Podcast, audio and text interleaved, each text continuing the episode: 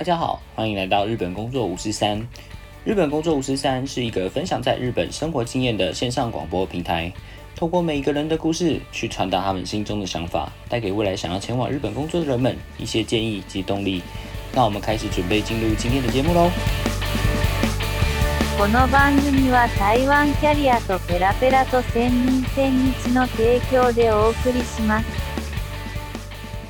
大家好，欢迎收听今天的日本工作五四三。今天的录制的时间是二零二零年七月十二号。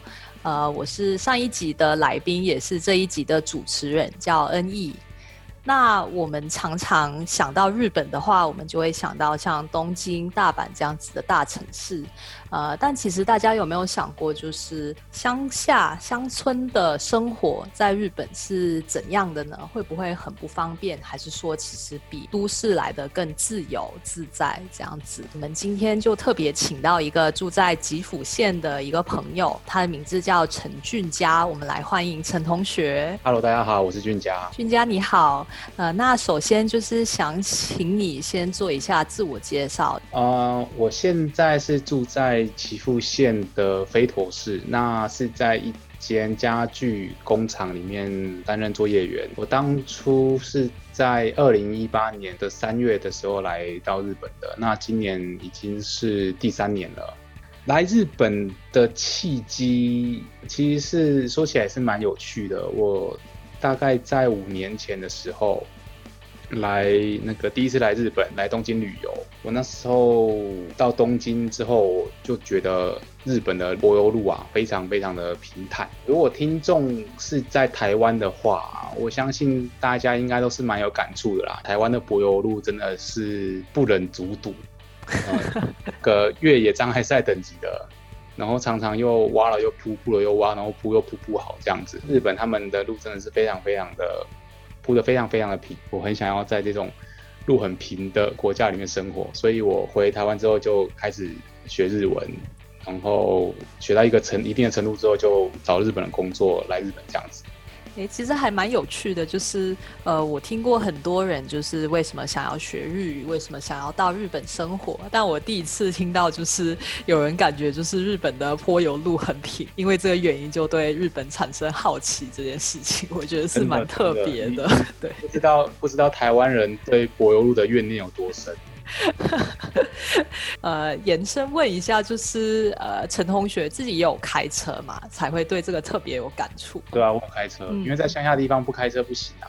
好，那我们先来说一下吉福县这个地方吧，因为可能在收听的观众就有一些对它还是比较陌生的。呃，其实这个地方其实就在日本的中部的位置。我自己的话，我是有到过那里。呃，我知道有一个地方就是是呃一个世界遗产级的一个景点，这样子叫呃白川乡。白川乡河长村，河长村指的就是它的那些就是房屋嘛，就是建的比较像是就是像像两个长合在一起的这样子的感觉。对，然后呃，就除此之外，就是我也听说陈同学住的地方飞陀就是有很好吃的牛肉，吉福县还有飞陀市，就是还有什么好玩好吃的地方吗？岐阜县它这边临近的是爱知县，就是名古屋，跟北边的富山县。大家来中部玩的话，大概都是这样子玩一条龙啦。景点的话，比较有名的就是刚刚有讲到的那个河长村嘛。嗯嗯，那我们这边高山市附近的，包括高山市区里面的老街，呃，温泉下吕温泉也是蛮有名的，那是日本的三大名泉之一。然后还有上高地那个地方，就是风景很漂亮。然后那边还有包括像温泉乡啊，还有缆车啊、rope way，嗯嗯，对，嗯那个嗯观光客都蛮多的。再往北边一点走的话，也是蛮有名的那个黑布利山，我相信大家很多人也应该都有听过。大概是这样子啦。呃，来这边玩的话，大概都是会玩这几个区域。所以就是有山有水，就感觉是一个好地方，然后空气也应该很新鲜，这样子吧。好山好水好乡下，大家可能去日本就不是第一次，但是就是可能也在去寻找一些就是嗯比较不是那么热门的景点或者是城市。对，那到这个时候呢，就可以考虑去吉福县这个地方。我自己去的话，呃，我是觉得那时候虽然说交通可能没有比其他城市方便，蛮多景点可以搭电车过去，然后就是再再去乘巴士，然后就可以到那个景点。对，对，大多数的景点坐巴士都还是可以到的。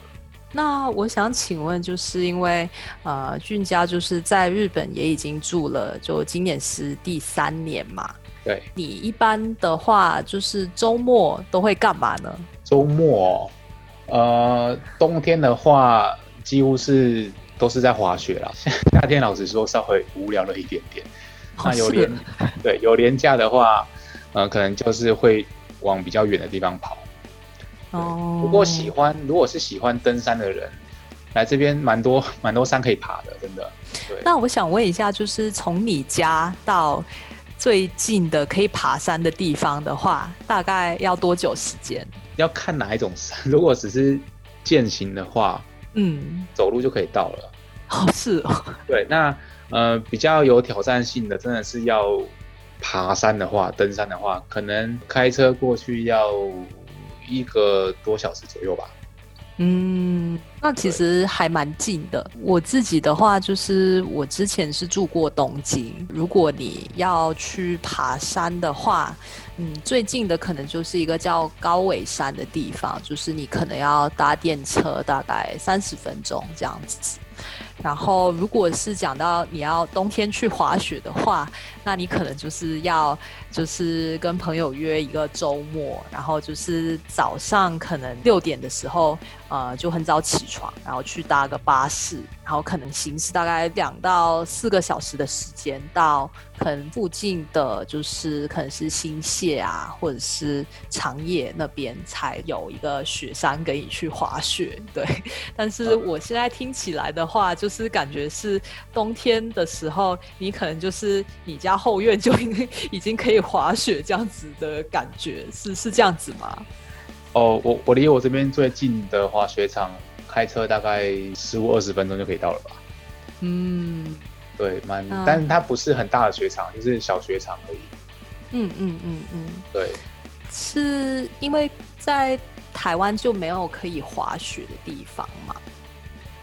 那台湾台湾对台湾只有一个小小的室内滑雪场而已。嗯嗯嗯，那跟新加坡差不多，就是因 为新加坡就根本不会下雪嘛，然后我们也只有一个室内的，就是可以溜冰溜冰场，然后加就是有一些就是可以可以滑雪，但都是假的，对，不是那么热爱运动的朋友的话。那冬天你有没有其他的建议呢？比方说有没有什么当地人很多人都会去的一些温泉啊？有没有什么一些名胜这样子可以跟我们的观众朋友介绍的吗？温泉就是呃最有名的就是我我刚刚有提到的那个下吕温泉嘛，再来就是在那上高地附近那边，因为那边是火山区，所以那边有一个奥菲陀温泉乡，嗯对，那边也蛮多观光客的，嗯，对，嗯很多人会嗯去也会去那边泡温泉。你自己的话会喜欢泡温泉吗？像你去滑雪，然后滑雪之后你就会泡温泉这样子。滑雪完是一定要泡温泉，这个是一个套装行程，这样，它哦大，概基本上滑雪完就是要泡温泉。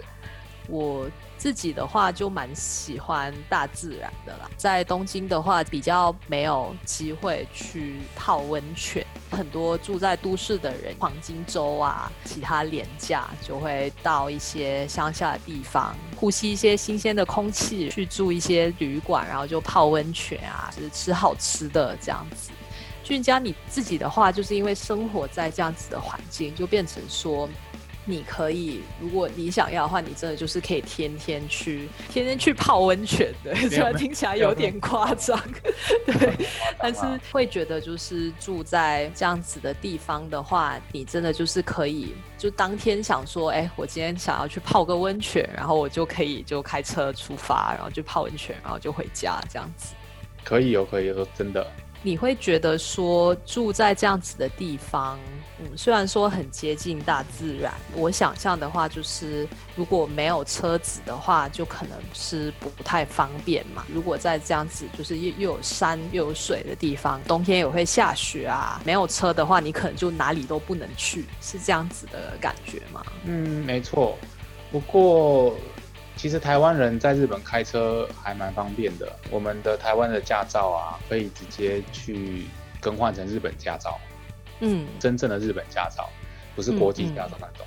嗯所以嗯，如果是在日本常住的人，当然留学生可能会比较没办法。但是如果是常住的人，嗯呃，不管你是工作也好，或是嫁过来之类的，去换个日本驾照就可以在日本开车，我觉得是蛮方便的啦。尤其是在乡下地方，不开车真的是蛮寸步难行这样子。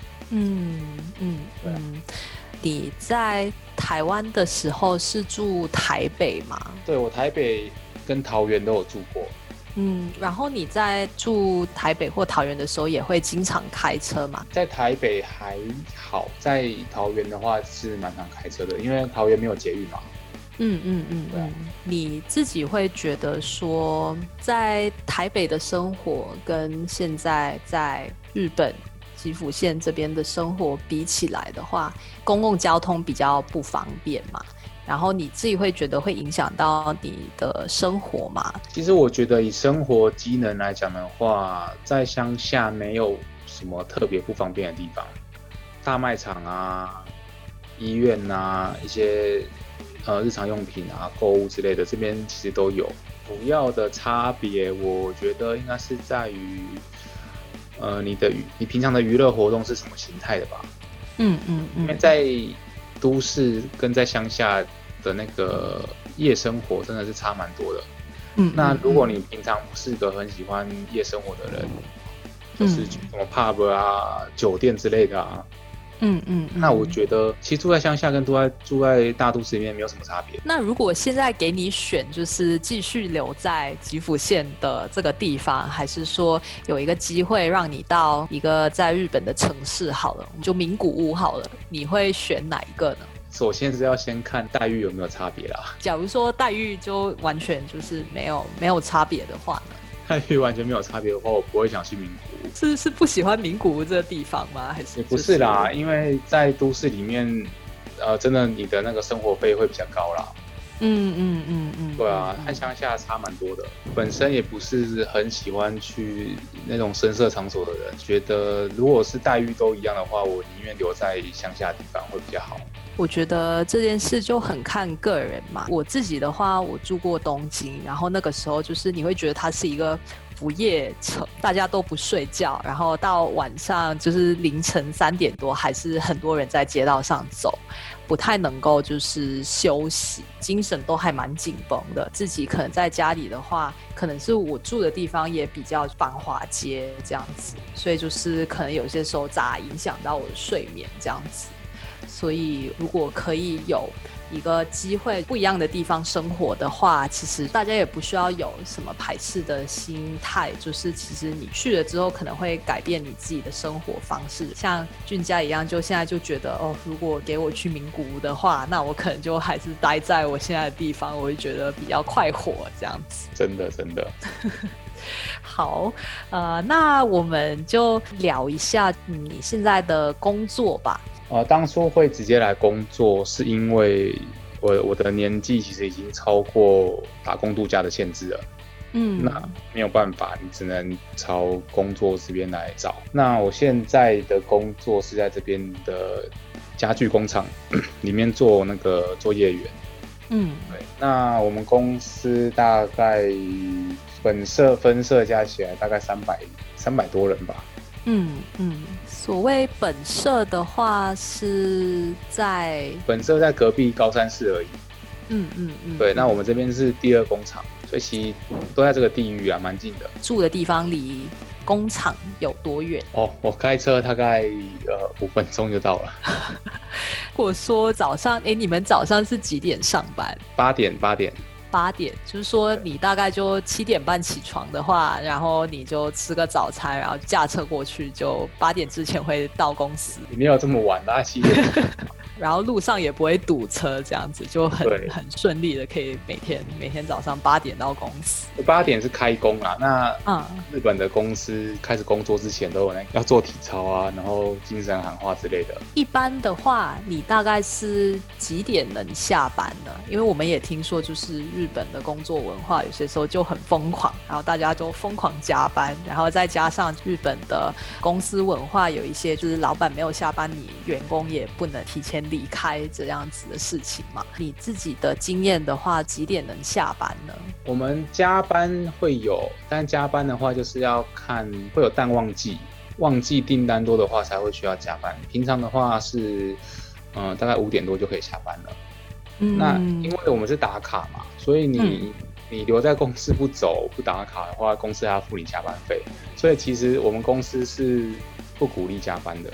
近几年来，我们就是呃，可能有看很多关于日本的报道，有一些人就是过劳啊，引起一些就是多人就是会聊说日本的工作文化是不是需要改变这件事情。你们公司因为你你在这家公司也蛮久了嘛，所以是从一开始就不太提倡要加班这个文化嘛。我有听说啦，就是我们公司以前也是蛮黑心的，是加班到最严重的时候，甚至有的人他今天的工作做完，可能已经十一二点了，嗯，就直接在停车场里面车上睡觉，八点又起来上班这样。对，那最近呃日本政府有在提倡嘛，他们也有修那个劳基法，近几年来讲是有在改变啊，没有像以前那么夸张。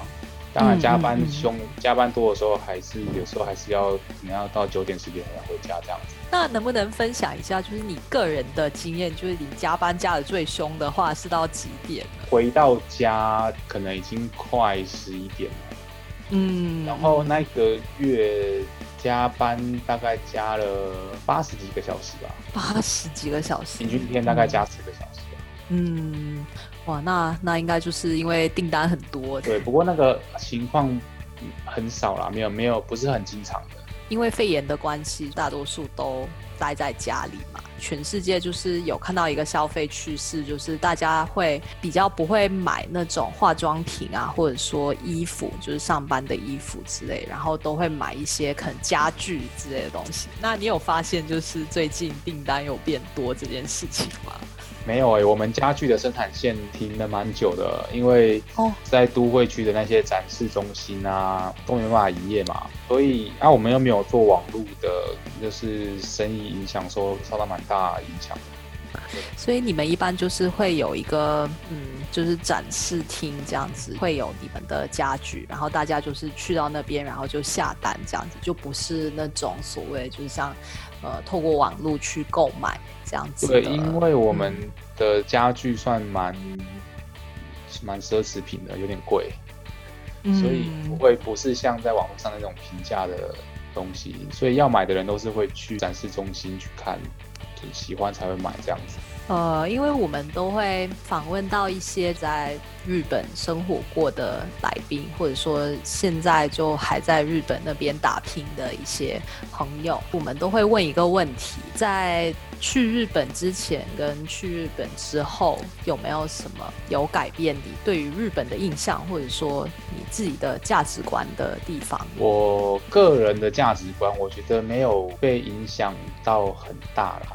可能对于金钱的使用上面会有一些改变啊，因为日本的物价比较高嘛。嗯我觉得对日本印象最深，跟台湾不一样的地方，第一个就是交通。嗯日本他们的驾驶驾驶真的是蛮守交通规则的，对啊，跟台湾差很多，也不太会超车，喇叭也不按，看到行人也会让行人先过。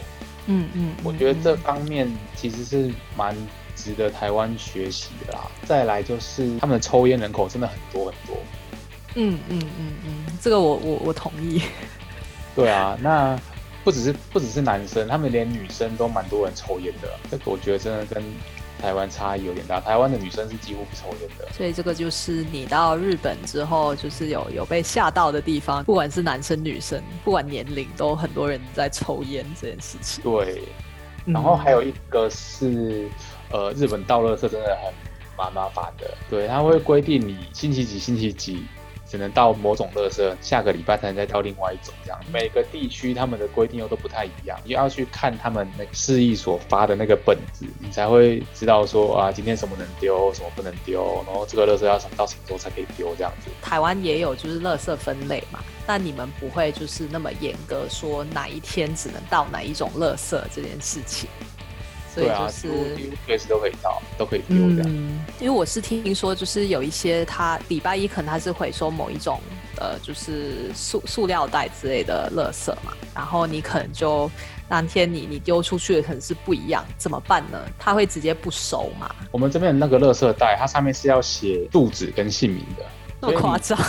对你丢错的话，他不会收，他会把，他会丢留在那边，然后上面会贴一张纸，告诉说，告诉你说你丢错了，哦你要自己把它拿回家。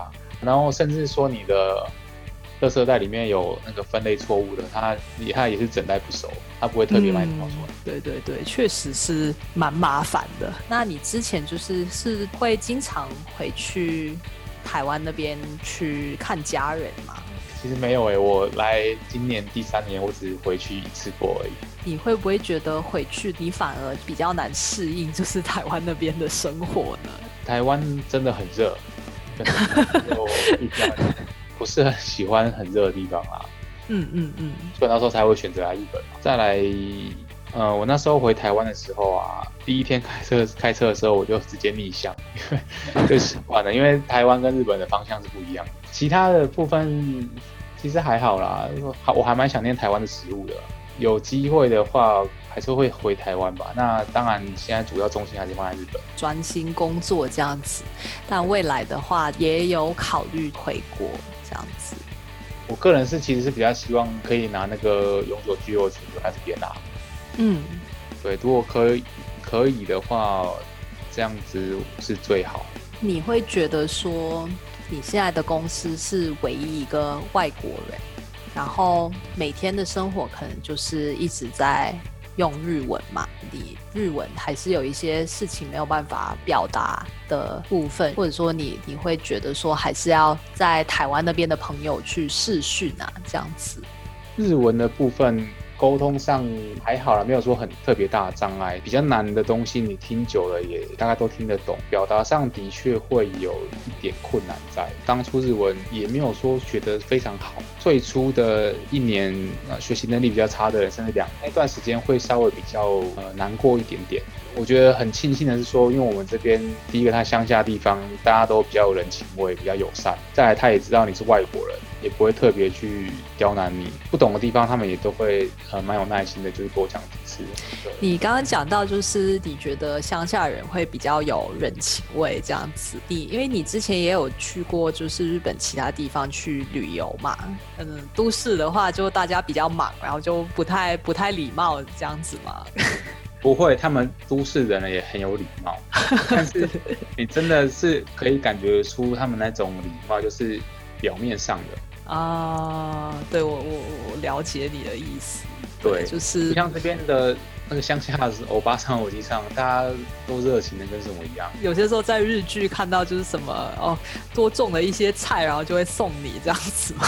我是我是没有认识有在种菜的人啊，不过如果有认识的话，说不定真的会。嗯，对，然后他们对外国人的偏见也没有这么大，因为这个地方本来就是观光景点嘛，所以嗯这边的外国人也很多。嗯嗯嗯嗯，习惯了我倒觉得蛮意外，因为我本来觉得说，可能乡下地方就，嗯，观光景点的话，可能就会每天都见到外国人比日本人还要多嘛，对。但是其他地方可能就会觉得说，大家会不会见到外国人，或者说你自己日文讲的不是很流利的时候，他们会有一点不太想要跟你讲话啊这样子的感觉。但你自己的经验说不会这样子，对我目前是没有遇到什么歧视之类的状况。外国人真的很蛮能融入我们这边的那生活，嗯像我们这边有一个祭典啊，飞陀祭，嗯也算小有名气啊。一般祭典的时候也会蛮多人来这边那个参观的。这边有一个外国人，有个美国人定居在这边，已经是十几年了。他现在几乎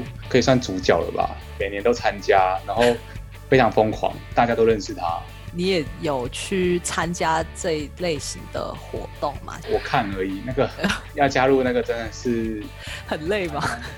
不是很累，那个蛮羞耻的。我们这边那个祭典很激烈，它 它激烈到你就算你是日本人，你外地来的日本人都觉得他们脑袋是不是有什么问题？哦，那你就是忠实的，就是每年都会去支持这样子。我觉得就是可以体验到跟城市很不一样的日本吧。自己也会想要去乡下的地方待一个比较长的时间，就不只是旅游、走马看花，然后也可以跟当地的人去多交流。真的是可以来体验一段时间看看，因为如果老实说，真的你不习惯的话，了不起你就是在回去都市而已啊。对，也对，也对。你有没有特别推荐在什么季节或什么时候去会可能收获最大这样子？其实我们这边一年四季都蛮推荐的。冬天的时候，呃，这边就是雪景很有名嘛，嗯，像尤其是那个附近的河掌村，那是最有名的地方。然后，对对对，我们这边的飞陀季是在四月，那个时候就已经春天了。嗯，隔壁的高山市的高山季，它也是在春天跟秋天举办。这边最有名的风景区上高地，它冬天因为被积雪封起来了，所以它是。